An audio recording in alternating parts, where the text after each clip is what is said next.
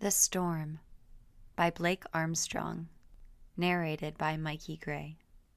Broken branches and shopping carts tumbled through the parking lot under the incredible wind. What little rain came down was sideways and felt like an assault of gravel and BBs. Even 900 miles inland, we were feeling the effects of the hurricane. They said its arms had just reached the coast. Can't imagine what the eye will hold.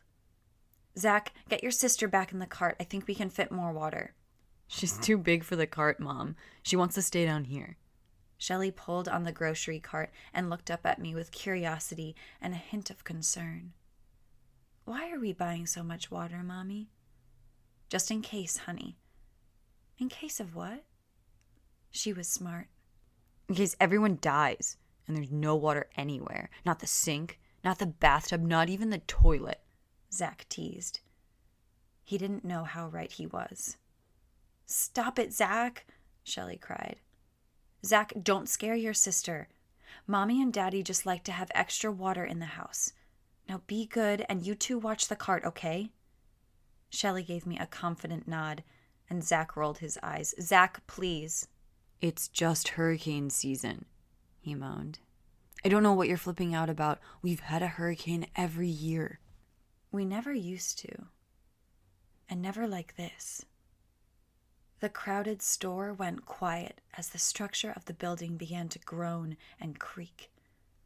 Somewhere a nervous employee turned up the music and tried to drown our fears. Watch your sister, I said. Hopefully we had raised him well enough to know how important it was that he listened right now. The aisles were heavy with people and thin on goods, and in a few short days, everything would be off these shelves. I grabbed an abandoned cart and pushed across the aisles to beverages. A few jugs of water were left, enough to fill my cart. I hauled each one in as quick as I could, jug after jug. They made quite a mountain range in the basket that came to a pinnacle in the corner, a mini Olympus Mons. A scruffy vagrant pushed his cart towards me. "Miss," he shouted, "you can't take all that water." His eyes never blinked as he stared down at me, his mouth twisted under his patchy, graying beard. "There's no ration," I argued. "I can take as much as I need." He drew in closer. "What about the rest of us? What we need?" "I'm sure there's another shipment at the end of the week," I said, and I pulled my cart away. "Hey!" he shouted. His cart crashed into mine and pinned it against the shelves. "I need that water!" Customers passed the aisle more quickly to avoid the impending conflict. The creep reached into my cart with his dry, cracked hands, complete with broken, dirt-encrusted nails, for a jug, and I swatted his hand away, sending the water splashing down the aisle. He grabbed my wrist with one hand and closed his other into a fist. I circled my hand and grabbed his wrist, turned into him, and planted my waist into his thighs.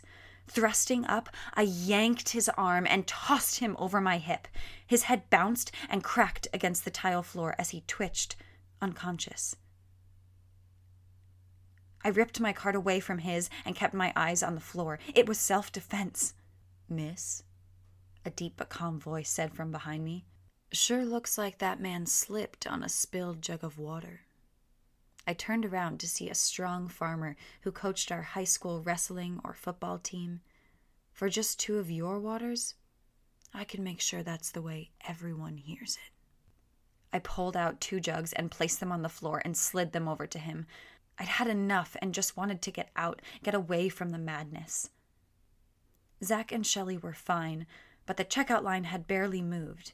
Because of the storm, their machines were down, and the poor cashiers stared at our items, unable to take anything for themselves until the mobs had their way with the store. I politely wished the cashier luck and safety, while Zach helped the bagger load our cart. Just as we pushed our cart through the exit of the building, the lights went dark, and the sliding doors stuck open, welcoming in the winds of the storm. Customers shouted in frustration and cried in panic. "To the car! Hurry!" I handed Zach the cart and wrapped my coat around Shelley, and we dashed through the dark parking lot. Zach handled the cart, and I strapped Shelly into her car seat. My motor spun to life, Zach hopped in the car, and we slipped out of the parking lot. Waves of rain assaulted the car, drops so thick it sounded like the sky was dumping marbles. Shelly cried, "Mommy, I want to go home." "We're almost there, honey," I reassured her. My eyes darted back and forth from the wavering, cracking trees to the turmoil of the wind-blown streets as we passed abandoned and wrecked cars. My stomach was pulled deep and hollow by nerves, knowing that the real storm was still days away. The underpass between the store and home had flooded during our brief trip. Forging it could drown my engine, but the banks to the bridge above were steep and fenced with trees. The longer I debated, the higher the waters rose. A car behind us honked. It was unbelievable there were other people on the road. I should have never brought the kids. The car flashed its lights and honked again, so I blinked my hazards to signal for them to go around. A huge pickup truck roared past my driver's side and plowed ahead into the standing water. Throwing the car into gear, I followed its wake as it pushed the water away and zoomed out the other side of the underpass. I slammed on the gas to rush ahead as the wake hit the walls of the underpass and came back to close our brief window of opportunity, and the returning water slapped against the back doors with a defeating thud. Shelly was crying, but we made it. A few downed trees punctuated the ride home, but our street and driveway were clear. Adam opened the garage for us and helped bring in the groceries and supplies. We put the kids to bed and assured them everything would be okay.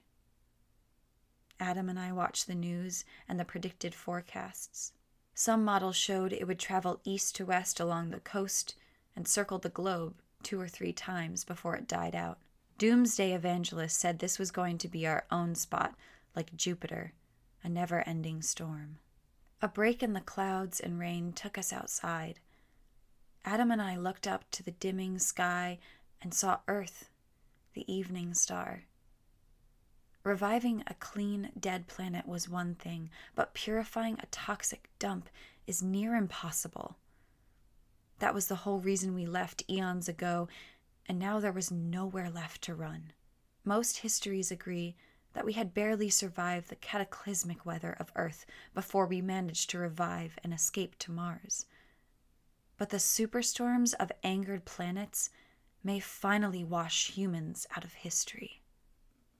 Thank you for listening to The Storm by Blake Armstrong. If you liked this story or would like to hear more, go to roboteatingrobot.com and have a great day on planet Earth.